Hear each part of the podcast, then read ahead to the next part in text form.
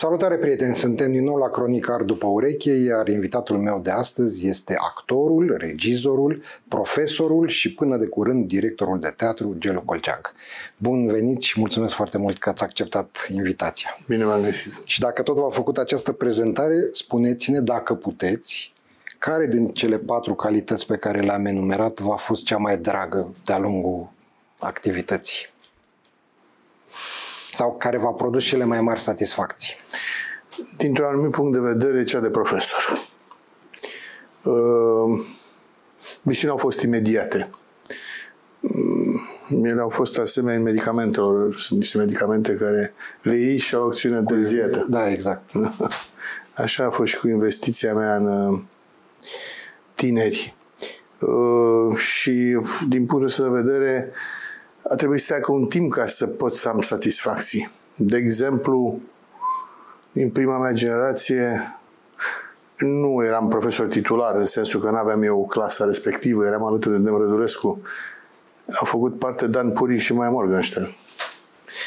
Și uh, după câțiva ani, când ei au început și au ajuns, uh, erau toate premizele să fie cine sunt acum, atunci am început să am satisfacții indirecte, nemărturisite, uh, dar importante, pentru că dacă am, ca să nu zic că sunt într-un moment în care gândurile mele despre ce a fost și ce va fi nu sunt prea entuziaste.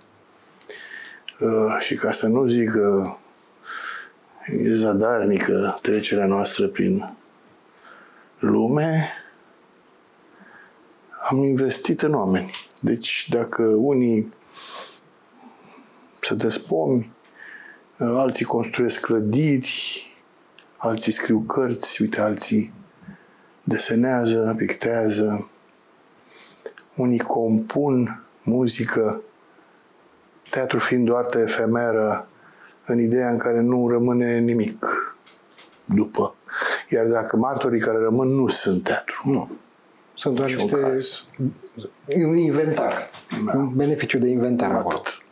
Teatru adevărat e cel care raportul e nemijlocit între grupul de pe scenă și grupul de oameni din sală. Și atunci singurul lucru concret au fost oamenii. Și sigur că acum îmi face plăcere, mă gândesc cu... și aproape că mă feresc să nu devin, uh, să nu, nu mă umflu prea tare în pene. Cu câți actori importanți, uh, câți actori importanți au trecut și prin mâna mea ca profesor. Și oricum, Sunt foarte mulți. Și oricum lucrurile n-au mers uh, despărțite pentru că stau și încerc să-mi imaginez cum ar fi arătat trupa teatrului mic unde ați fost director dacă nu ar fi existat profesorul Gelu Colcean. Corect. Care? Așa, la un casting, ok, ați avut și o da. oportunitate fantastică să angajați 20 de actori da, dintr-o da, dată, da, ceea da, ce da, se întâmplă o dată la nu știu Așa da, Dacă nu i-ați fi știut, ca să nu spun crescut da. de mici, da. ar, ar fi așa altfel. E, așa e. Ăsta este un, un argument. Al doilea argument este că nu pot să nu pot să doar să predai. Eu nu sunt de acord, mai ales în învățământul artistic, de orice formă ar fi, orice formă de artă, că profesorul nu trebuie să aibă legătură cu fenomenul. Deci, în teatru, dacă ești actor, trebuie să joci. Dacă ești regizor, trebuie să montezi. Să fii antrenor jucător. Adică... Exact. E foarte... Există dinspre vest, a venit așa, cum vin acum, că acum lucrurile vin dinspre vest. Eu am trăit și când lucrurile veneau dinspre est. Lumina venea de la răsărit. răsărit. Acum apusul vine de la vest. E da, da, e apus întuneric. Îmi pare rău, dar nu pot să zic că răsăritul vine de la vest, că de la vest acolo pune soarele. Da. Asta nu înseamnă nimic, că aș crede în vreo... Da, să nu se interpreteze. Să se interpreteze cumva. Dar adevărul este că acolo, începând de la americanii, s-a instaurat ideea că a fi profesor trebuie să presupună să fii numai profesor, pentru că școlile de artă, care erau un fel de uh, școli de manufactură, școli profesionale, în ghilimele, școli concrete, școli practice, datorită intervenției și datorită felului în care au fost aceste lucrurile, în primul rând dincolo de ocean și apoi și în Europa, s-au transformat în institute de învățământ superior, care presupun toate formele, toate formele care se cer unui asemenea tip de învățământ. După părerea mea, învățământul artistic e atipic. Și vă dau un exemplu, doctoratul. M-am uitat acum pe proiectul legii învățământului atunci când eram rector și am făcut parte din comisia care a alcătuit legea învățământului era Funeriu ministru, nu da. mai știu când, uh, uh, m-am luptat foarte tare și am introdus capitolul special despre învățământul superior artistic. Nu era. Era învățământul superior militar, era învățământul superior uh, medical și am introdus învățământul superior sportiv și artistic. Deci, cele două forme de a oferi studii superioare și celor din această, aceste zone mai ales pentru a putea fi profesori. Pentru că altfel, nici măcar nu cred că era nevoie. Sunt școli importante în lume care nu au asemenea structură. Oamenii se duc, învață și trec prin ele uh, având scopul de a deveni actori, devin actori și restul nu mai interesează. Adică problema acelei școli nu e cum să, nu e cum să cum să ajungi profesor la o școală de artă. Acolo problema este să-l profesionalizezi și să-l inițiezi pe viitorul actor sau viitorul regizor. La noi a început să se dezechilibreze lucrurile și uh, au început încet, încet să fim mai, mai, mai interesați uh, către asta. Cum să luăm diplome, cum să facem masterat, cum să facem doctorat. Am izbutit atunci, vă spuneam, cu ocazia introducerea acelui capitol în legea învățământului, uh, să scriu un articol în care doctoratul să fie în acest tip de învățământ un doctorat profesional. Există în afară, tot spre vest, există această formă de doctorat profesional care presupune o, o treaptă superioară în, în inițierea oricărui individ, chiar dacă este uh, un artist cu operă, prin, chiar prin opera sa. Opera sa poate constitui munca sa pentru cercetare, pentru că doctoratul e o formă și de, de, de, de studiu. Adică... Exact, și asta să-i confere acelui, uh, acelei persoane uh, titlul de profesor, să poată și preda. E, la noi nu s-a putut lucrul ăsta. Acum văd că a dispărut complet din, uh, din capitolul respectiv, doctoratul profesional. Revenind, din această, această mutație în care am, chiar și acum, un ATC, un am mai fost de mult pe acolo, dar sunt din ce în ce mai uh, înclinat către studii de tip uh, au băgat și curs, mi se pare, de, de antreprenoriat. Sunt, sunt mult mai preocupați de uh, ce vor face actorii dacă nu vor putea profesa ca actori? Știți? Adică, adică să dăm început, ceva. Exact. Adică în loc să fim preocupați să facem niște actori foarte buni, noi deja prevedem eșecul. Asta, cum ar veni la da. medicină să pregătească pentru viitor vânzători de medicamente, firmele de exact. Pharma. Sau, da, sau asistenți, sau infirmiere, sau brancardieri. Uh, nu e, nu e corect, nu e în regulă. De aceea, după părerea mea, și uh, calitatea a scăzut. Am avut noroc însă, eu am avut, în general, în viață am avut noroc. Din multe puncte de vedere. Și cu zona asta despre care vă vorbesc acum, am avut noroc. Pentru că am merit o perioadă extraordinară, am intrat în uh, un ATC, pe atunci se chema IATC, adus de Cotescu, uh, care mi-a acordat o mare încredere, apoi Cojar uh, și am fost imediat uh, adoptat, eram foarte tânăr, de mari, marile personalități artistice care erau și profesori la școală, fără a avea doctoratul.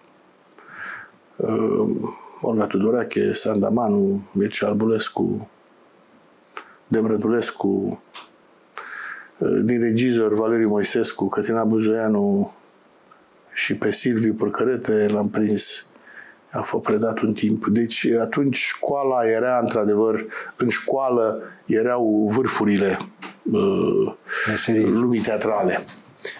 Uh, lucrurile nu mai sunt așa astăzi și datorită cerințelor școlii, pentru că și școala evoluând sau involuând, depinde de ce punct de vedere privești. Sau pe cine întrebi. Sau pe cine întrebi. A ajuns uh, în situația asta. Uh, eu am fost într-o perioadă, m-am mai prins o perioadă în care nu se mai putea intra în școală decât dacă aveai doctoratul, ce era absurd. Mă aduc aminte că atunci am invitat să vină pe Iureș, pe Sandu Dabija uh, și n-am mai putut, chiar și pe Caramitru. Uh, și a și fost un timp, dar după aia nu s-a mai putut pentru că era cerință să aibă doctoratul, ce cerea, o, pe părerea mea, o prostie o mare prostie și nu am mai avut ce să facem. Noi n-am avut, eu eram deja acolo, n-am avut cât am putut, am, m-am luptat, dar din păcate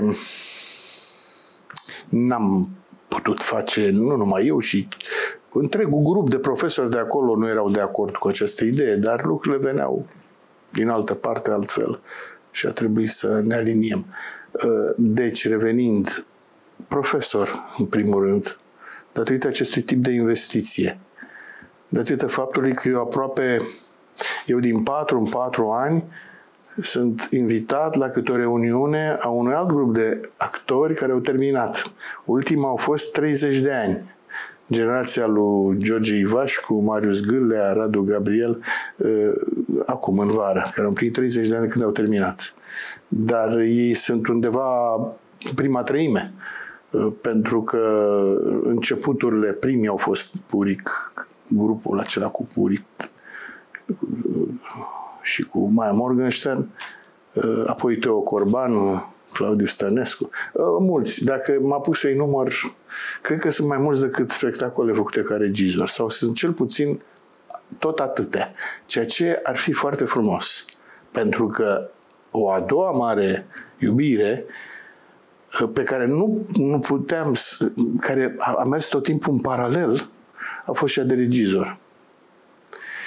Asta este o, un drum care mi l-am găsit relativ târziu. Eu am început ca actor. Da. Eu așa v-am cunoscut, să știți. Da.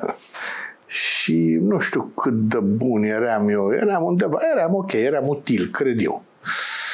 Am făcut și câteva filme, dar acum văzând îmi dau seama de ce defecte aveam și că, de fapt, am făcut bine, că V-ați găsit vocație? Da, în altă parte.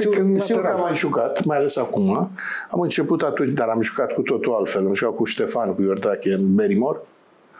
Mi-am permis. Eram și regizor și am intrat uh, cumva cu dublu rol. Și uh, acum mai nou, decât, acum câțiva ani, am, am mers am fost foarte curios să văd cum filmează uh, regizorii din Noul Val și am făcut film cu Nae Caranfil, cu Cristi Puiu, cu Mungiu, cu Netzer, i-am luat pe toți la rând. Sitarul. Mi-a plăcut foarte mult, pentru că am fost foarte curios. Pentru că filmele, îmi plăceau filmele lor, mi-au plăcut filmele care le-au făcut și eram curios cum lucrează. Și am văzut că, așa cum cum să spun eu, cum nu se poate altfel, e că e vorba de multă muncă. În general, în această artă și și în film, e vorba de multă, multă muncă și talentul îl ai de la, din ADN. Dar dacă nu e muncă, nu. Au fost cazuri de uh, promisiuni mari din punct al talentului, al calităților, care din vari motive n-au ajuns, dar tocmai datorită faptului că nu au fost însoțite de o cantitate mare de muncă. Și asta am descoperit uh, la acești, uh, nu mai sunt tineri, atunci erau tineri regizori. M-am dus și am făcut și un exercițiu de um, smerenie, nu de umilință. Uh, eu fiind, cum ați spus, uh, și sunt în același timp și pe actor, și mă uit și ca actor, mă uit și ca regizor, mă uit și ca profesor și mă uit și ca manager, ca organizator, Uh, și asta, n asta nu are cum să nu fie simultan, că nu mă, nu mă pot uh, să trag un macaz, să zic, acum sunt doar asta. Deși a fost nevoie să fac asta, și asta vă spun că acest, acest exercițiu care l-am făcut mi-a folosit foarte mult. La acele filmări, vă rog să mă credeți că am fost cel mai cuminte actor, fără nicio idee, Chiar dacă îmi veneau, vă dați seama că n-aveam cum să mă Normal. delimitez de ceea ce am tăcut din gură, mi-am văzut de treaba mea și a fost un exercițiu foarte bun. După cum, uh, ca actor, atunci când am jucat regia altor colegi de-ai mei, am făcut la fel. Și este un lucru important. Mi-a un... povestit uh, George Ivașcu, mi s-a părut foarte uh, frumos cum experiența lui în, în clanul, în serialul ăsta, unde acolo joacă într-un serial a cărui scenarist și regizor este un fost elev al lui Angel Damian, da? a dat casting cu el ca să intre în Și mie mi-a fost student la masterat, Angel. Și, și tot exact așa mi-a spus, este un exercițiu de speriene și ce crește inima în mine când văd că ce vine din urmă da. e ce trebuie. și Mai ales dacă a trecut și prin mâna ta. Absolut, absolut. Dar asta, asta e și orgoliu care îl avem și care ne gândi la așa și ne zicea, de ce... Nu e vorba. E firesc, Știți, eu am o, am o am o parabolă legată de, sau nu o metaforă, o imagine, o metaforă legată de cine suntem noi în profesorii de artă, de maestrie. Există sportul la curling, dacă îl știți, cu cei care aruncă piatra, aia. piatra pe gheață. Și uneori vin unii cu niște măturici în față și freacă gheața ca să alunece mai repede. Cam așa suntem. Profesorul în, în zona asta este ca să nu se ducă în gard. Omul cu măturica. Piatra are drumul ei. Are drumul ei și e de la Dumnezeu dată și talentul și tot ce... Tu trebuie să ai grijă să o direcționezi și uh, să o faci cu mare grijă, pentru că se poate întâmpla uneori să-i strici traiectoria. Uitați că vă spuneam că eu v-am cunoscut ca și actor. Eu adolescență am avut norocul să am un far călăuzitor, care întâmplător era actor, dar el mi-a călăuzit întreaga viață. Ulterior, Florian Pitiș, pe care l-am descoperit în acel minunat spectacol Poezia Muzicii Tinere, unde am văzut și pe noastră și pe Marcel Iureș. Da. Eram un uh, prieten cu Moțu. Iar uh, urmare a acestui impact pe care l-a avut acest spectacol și Florian Pitiș asupra mea, m-am dus la Bulandra și am văzut toate spectacolele în care juca el. Și așa am văzut Tartiuș și Cabala Bigoților uh-huh. puse de Toca, de Alexandru Tocilescu în care ați jucat și dumneavoastră și ați fost și asistent de regie, dacă da. nu mă Acolo mi-am făcut, de fapt, ucenicia. Nu vă spun ce surpriză plăcută a fost când am văzut că ați pus Tartuf la Teatru Mic. Da. Practic ultimul spectacol pe care l-ați pus la Teatru Mic. Da. Uh, și vreau să vă întreb, ce legătură este între acel tartuf, experiența noastră de atunci și ăsta de acum? Că este un arc peste timp destul de consistent. Este o mare legătură. În primul rând, mi-a rămas la suflet, e normal. Uh, una e un text în uh, teatru care îl ai, îl citești și îl știi și alta e un text pe care l-ai realizat. Adică ai, ori ai, ai fost într-o... Alta este... Deci una este un sistem mort, care e textul scris, pentru că e un sistem de semne. Ele nu vii. Și alta e același lucru transformat într-un sistem viu, care e spectacolul. De fapt, asta facem noi Transformăm, viață textului. Transformăm un sistem mort într-un sistem viu. Dăm viață a ceea ce acolo e doar în fază de concept. Uh, acel text îl aveam în mine trecând prin, nu neapărat ca o piesă citită, că sunt multe piese care îmi plac și care au fost citite doar. N-am intrat înăuntru lor și n-am făcut parte din acel laborator care le-a dus, le-a dus la lumină, le-a dus la viață. Ori în Tartuf așa a fost. Spectacolul de acum am vrut să fie, chiar m-am gândit să fie un omagiu și n-am mai avut timp, că, mă rog, au intervenit, eu am terminat spectacolul când nu mai eram director. Uh, a fost așa un moment când uh, m-am precipitat un pic, dar cred că bine am făcut și am zis gata, nu pot altfel decât dacă las deoparte asta ca să-mi văd ca lumea de treabă pe partea cealaltă, adică ca regizor ceea ce fac și în continuare.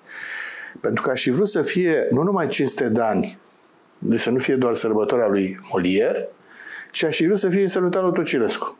Mi-ar fi plăcut să fie cumva chiar anunțat. N-a mai fost cazul. Pentru să face tot ca diptic de, cu de, amândouă? Nu, nu, nu. Nu. Dar le-am, le-am băgat pe amândouă. Exact. Pentru că Cabala Bigoților este în Începutul prolog sfârșit. și în epilog. Exact. Dacă ați văzut, este exact. Da, sigur. și am luat și din, am luat chiar din Bulgakov. Dar din cartea lui Viața Domnului Molière, nu din Cabala Bigoților. Am luat lucruri care le-am dezvoltat în acel prolog și epilog, în care sunt numai textele lui Molière, chiar texte, chiar am găsit un text teoretic al lui despre Tartuffe și din uh, uh, Bulgakov. Uh, deci, sigur, m-am gândit tot timpul la acel spectacol. Uh, m-am gândit tot timpul la uh, eu am jucat Valer acolo. Da. M-am gândit tot timpul la cei cu care, erau, cu care eram împreună în scenă. Începând cu Cotescu, care a jucat Tartuffe. Și terminând chiar terminând cu Lumința Gheorghiu, care juca Dorin. Tot timpul i-am avut în cap.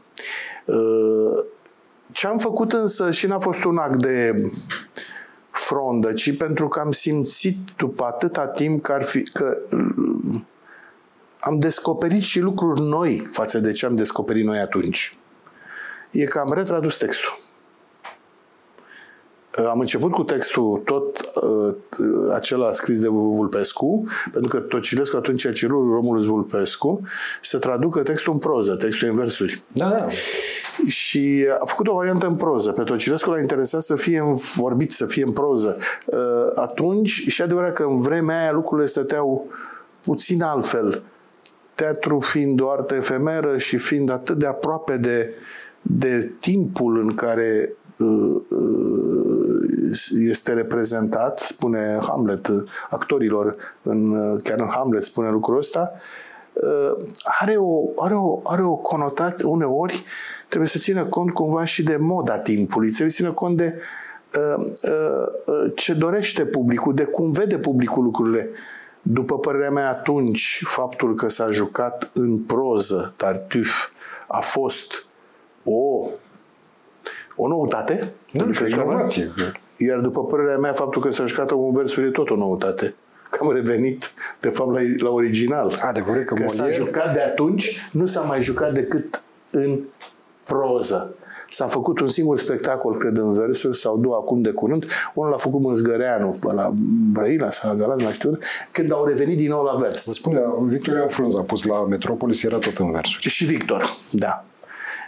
Dar acum s-a revenit din nou la vers, când din nou versul pare a reveni, pentru că e un mijloc de oldies expresie. but goldies. Da, Știți cum exact. e, îl redescoperim. Și am, am lucrat, asta a fost partea cea mai uh, fascinantă. Da, și cea mai grea. Uh, și cea mai grea. Mai ales că nu știu franceză atât de bine încât să traduc fără multe alte lucruri în jurul meu.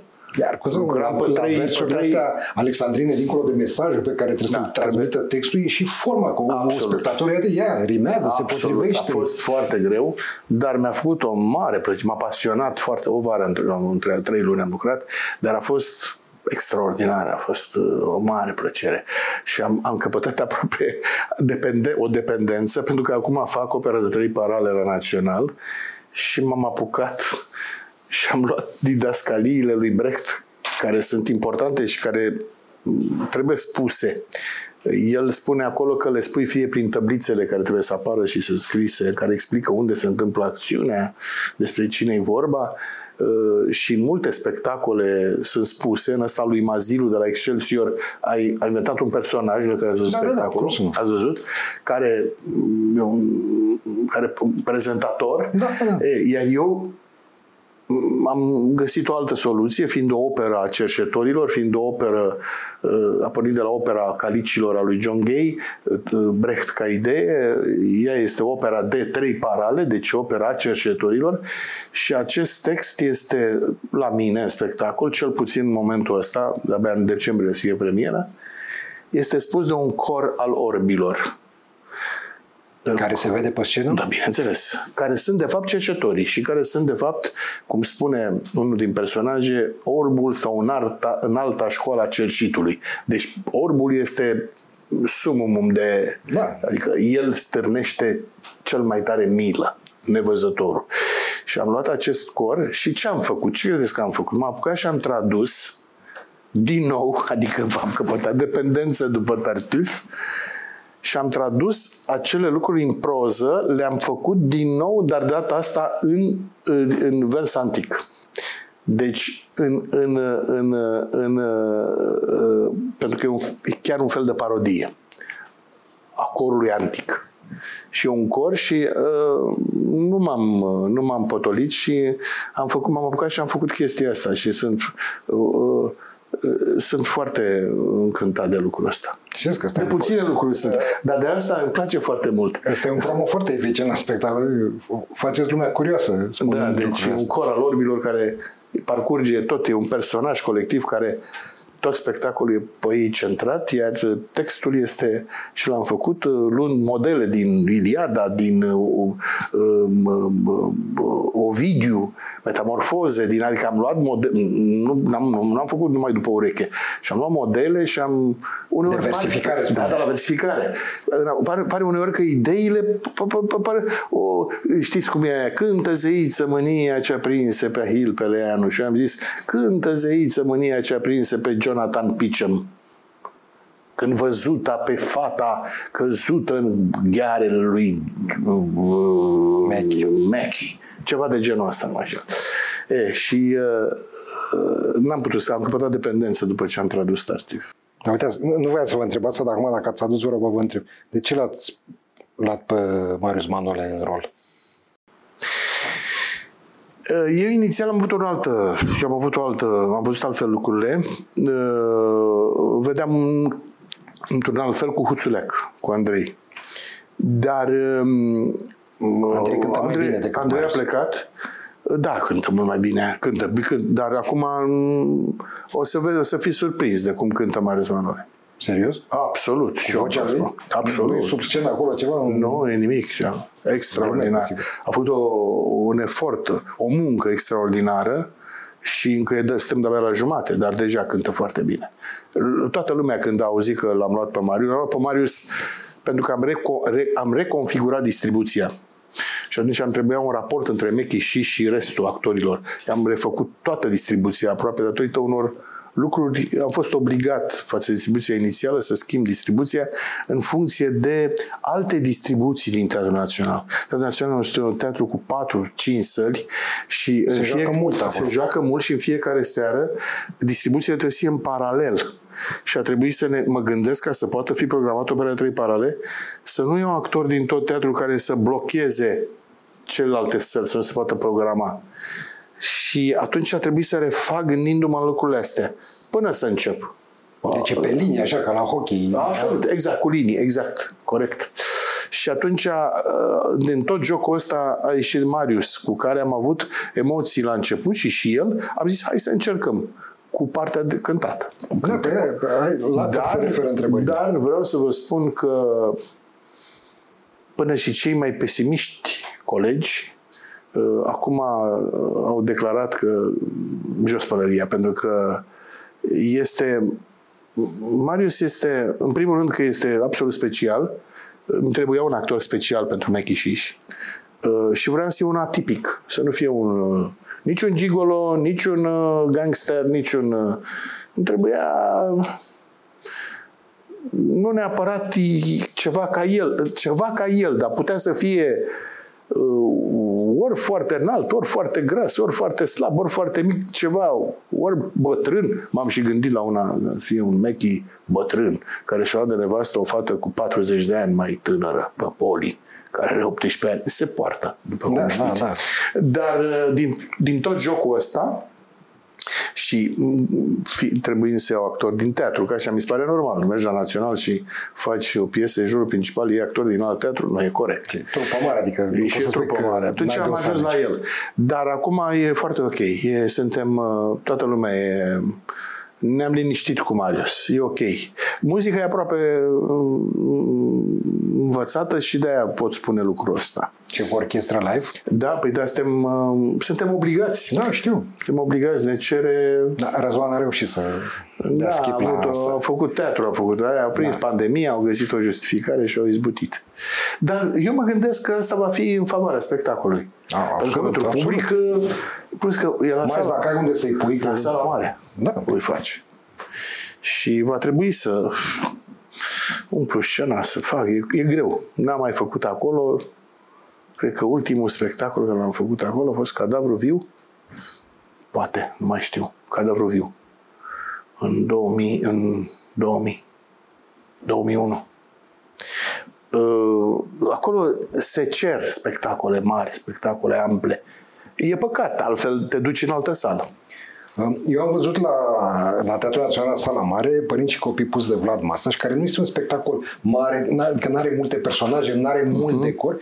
Frate, și merg oamenii pe scenă acolo, dau ture și o mișcare, că trebuie să umple scena, adică trebuie să ajungi din colțul ăla în colțul e celălalt. E adevărat. Și e o, scena mare de la Național e, o provocare e pentru adevărat, orice montare.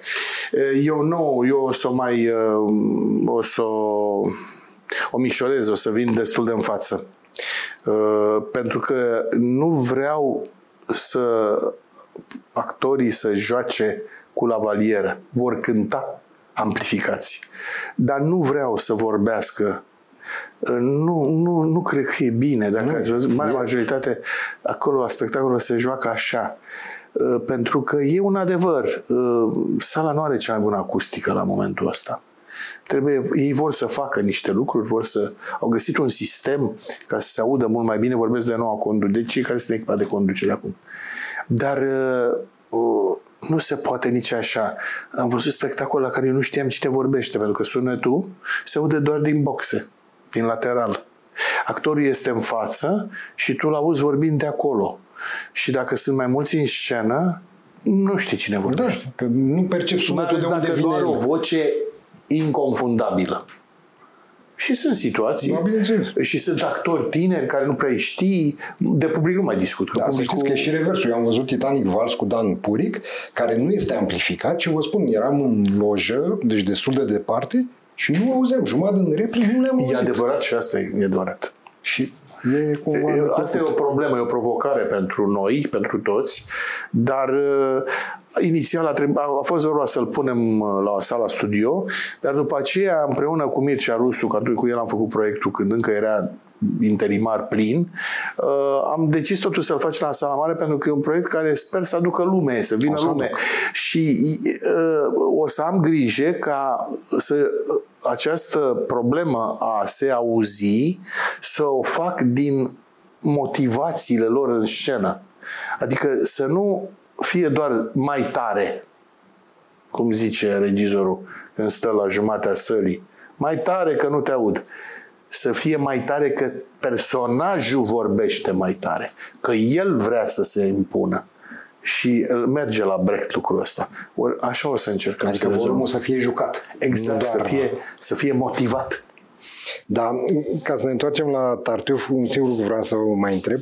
Uh, cu distribuția, am văzut că cu o singură excepție uh, Laura Oană, rest sunt toți actorii din, din trupa teatrului. Da. Ați văzut din prima, i-ați distribuit din prima sau da, a da, da, să... nu, nu, nu, din prima.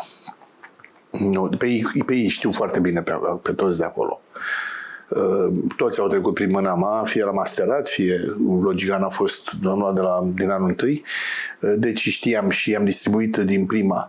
Uh, am avut o altă o actriță în locul lui Laura Oana din teatru, dar mă rog, lucrurile s-a produs, a avut o problemă, n-a putut să participe în prima parte a repetițiilor și atunci a trebuit să o înlocuiesc. Și aș fi luat o actriță din teatru, că aveam, avea cine să joace, dar erau ocupate în, altă, în, alt, în alt proiect care era în paralel. Și atunci a trebuit să... A, a fost... Uh, uh, e unul din puținii actori invitați la Teatru Mic să da, joace. Da, După cum uh, știți, în ultim cât am fost eu manager, am acest principiu că dacă un teatru are o trupă stabilă de actori, ei trebuie să joace în primul rând. În cazuri excepționale, aduci pe și cineva. consistent, adică nu sunt Sigur că da. Exist, și acum, după, după infuzia de tineret pe care am făcut-o atunci, la angajările alea, uh, acum, singura chestie e cu bătrânii. Într-adevăr, dar nu prea sunt bătrânii toate datele. Aici e o problemă cu bătrânii. Au început să joace mai cei mai tineri, probleme mai, de personaje mai în vârstă. E o problemă în general cu bătrânii. E o problemă cu bătrânii în toate domeniile. Da, asta nu e specifică teatrului. La unii nu sunt, că uite, unii, marea majoritate din colegii mei de generație, n-au mai stau acasă, se ocupă de alte lucruri.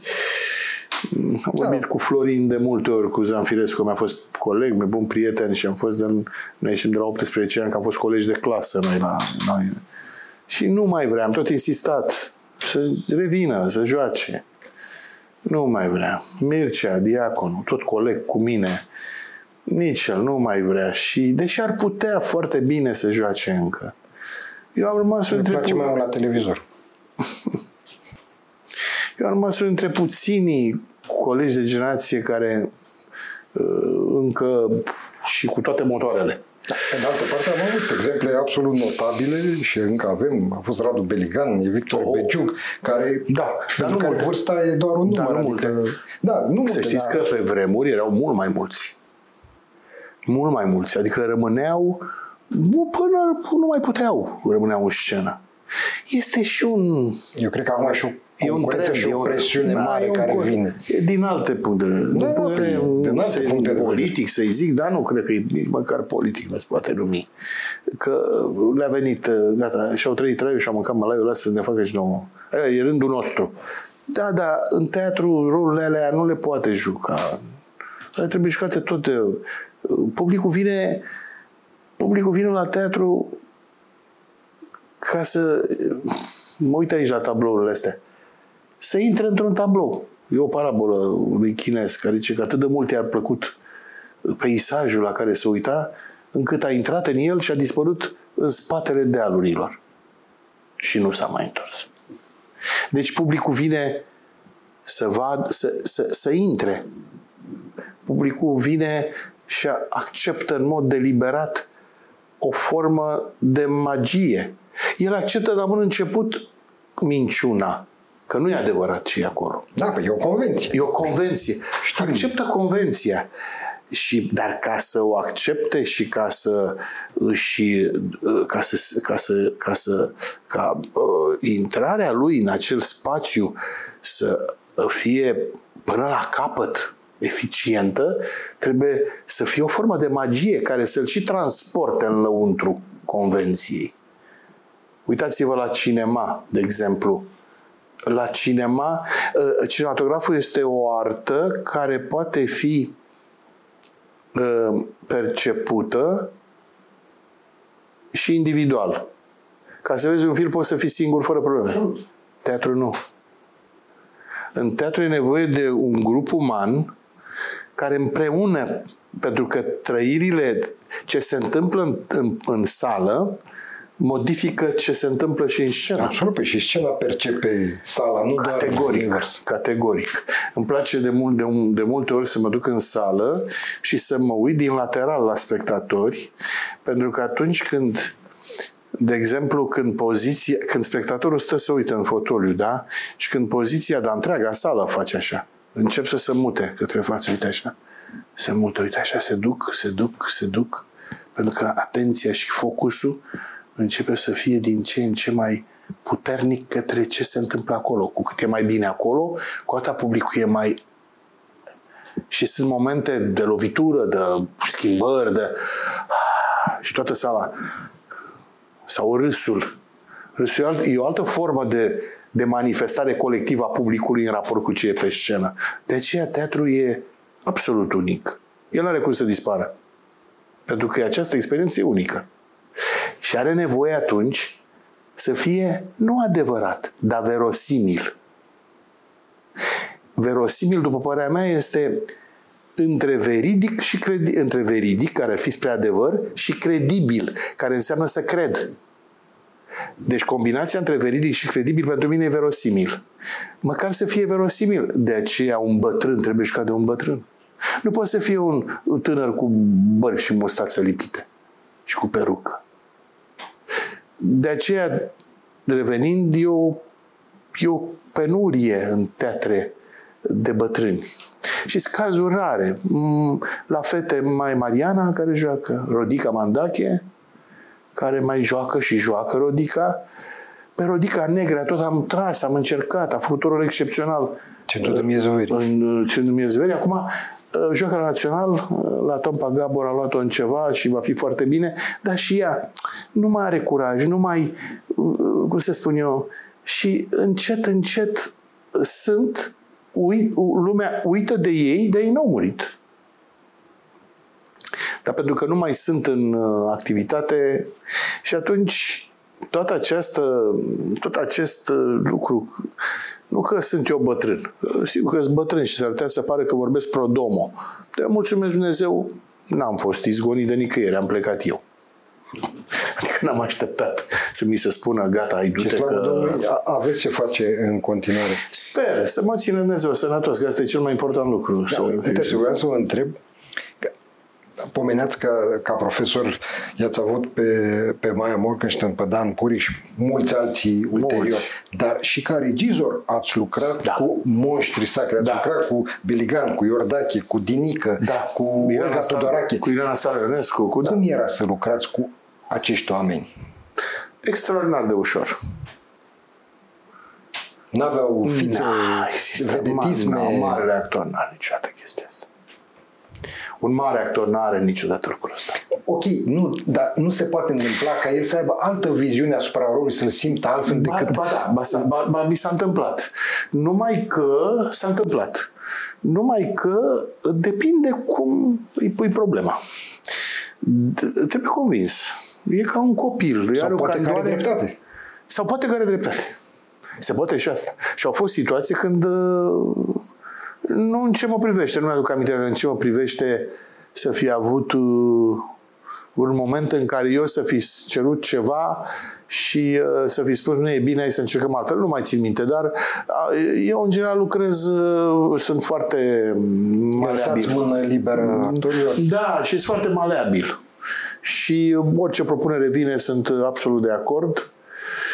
Le las mână liberă, dar în același timp am grijă tot timpul, tot timpul, să nu îi las să greșească și să greșească când zic asta, nu vorbesc. Am vorbesc de, de orice vârstă ar avea actorul, să nu greșească în regulile de bază ale artei actorului.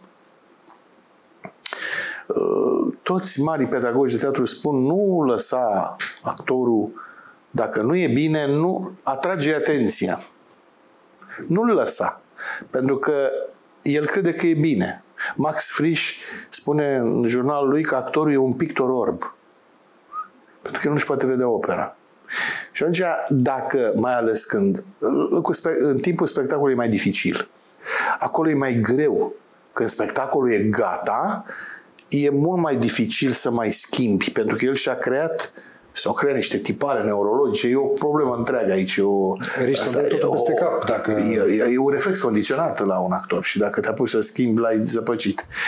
Dar da, și, dup- dar și după spectacol, cu grijă, cu atenție, mai poți face niște observații. Sigur, nu esențiale, dar în timpul repetițiilor, în timpul lucrului, e absolut obligatoriu să nu-l lasă greșească, să nu-l lasă meargă mai departe uh, dacă a greșit.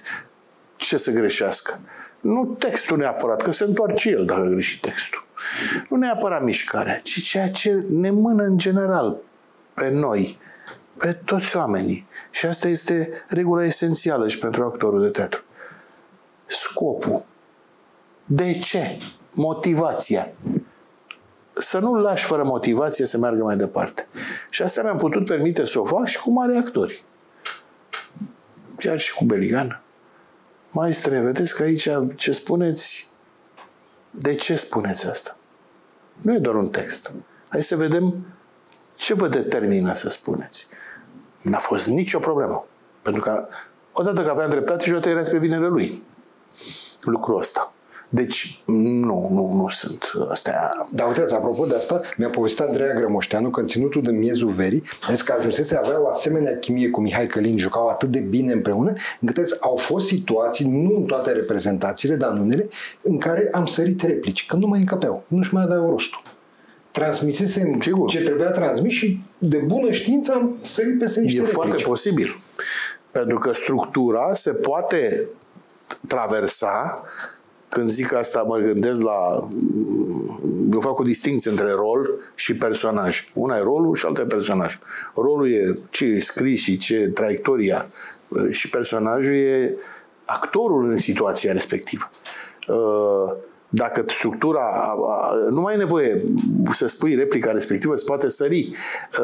Dacă, dacă și ei mergeau foarte bine unul cu altul, se completau și atunci de multe ori uh, se întâmplă și asta. De aceea uh, se spune că uh, în teatru actorii dacă improvizează, se poate întâmpla. Un spectacol nu are cum să fie la fel. Nu, ei nu sunt mecanisme care să facă exact aceeași mișcare, să spună cu același ton, să aibă aceeași trăiri. Imposibil. Pentru că și e un om și el are un metabolism al lui în timpul spectacolului. De obicei, metabolismul actorului, adică ființa înăuntru său, cum să spun eu, existența lui fizică și metabolică se opune pentru că a, a ceea ce impune el, ce impune actorul să facă, să spună anumite cuvinte care să le personajului, să aibă anumite trăiri, să facă anumite lucruri, să plângă, să râdă. Ă, omul, acolo, în timpul ăla, în momentul ăla, nu-i vine chestia asta. Ori actorul se, auto, se autobiciuiește, se autoflagelează ca să poată să ajungă acolo unde cere personajul și rolul.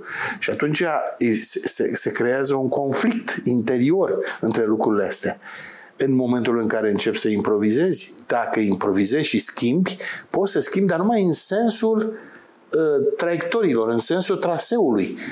Există și păreri și au dreptate când spun nu trebuie să schimbe nimic actorul, că se alege praful de spectacol după aia. Pentru că uită de unde a pornit, se duce până alte locuri și ajunge o... De schimbare în schimbare a fost, a fost, a fost câteva spectacole care erau, uh, s-au jucat mult, aveau succes mare la public și nu mai erau nimic din ce era inițial. Dar la teatru Mi s-a întâmplat și mie la un spectacol. De, de 11 ani, da. uh, care joacă, jucați la comedie. Acum vă pensiunea completă. Exact. Păi ăla e făcut de mine. Da, știu. Da, da, ăla, ăla se joacă de mult, dar să știți că se menține.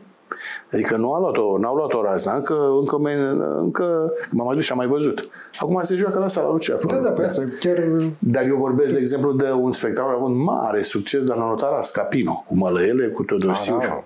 Ăla ajunsese, dar Sandu nu mai... Nu mai nu deci mai... ăla e echivalent cu Dineu cu Proști, da. în vremurile noastre mai apropiate. Da, ca da, succes la public, da, mă refer. Da, dar nu ca fenomen de care vă spun eu, da, o improvizație, da, da. ajunsese să improvizeze porneau de la în timpul spectacolului spunea unul dintre ei ceva, făcea un ban, că nu știa altul. Și începeau să improvizeze. Mie mi s-a întâmplat lucrul ăsta cu Olga Tudorache. Olga Tudorache atât de bine intra în personaj, încât uh, începea era o concurență între ea și uh, uh, partener. Uh, uh, dacă, dacă uh, un cuvânt, dacă spunea schimbat ea imediat îl prindea din zbor. Și atunci, odată se oprea și nu mai spunea textul, spunea altceva. Dar era al personajului, culmea e, că era, părea că e scris lumea în sală, habar n-avea că la nu-i text scris. Pentru că ea intra într-o relație cu fiul ei în care o întreba, da, de ce, de ce ai mâncat azi? Era foarte logică întrebarea. Ea nu era în text. Uh, Popescu sau uh, Bodochi trebuiau să răspundă, că au jucat doi.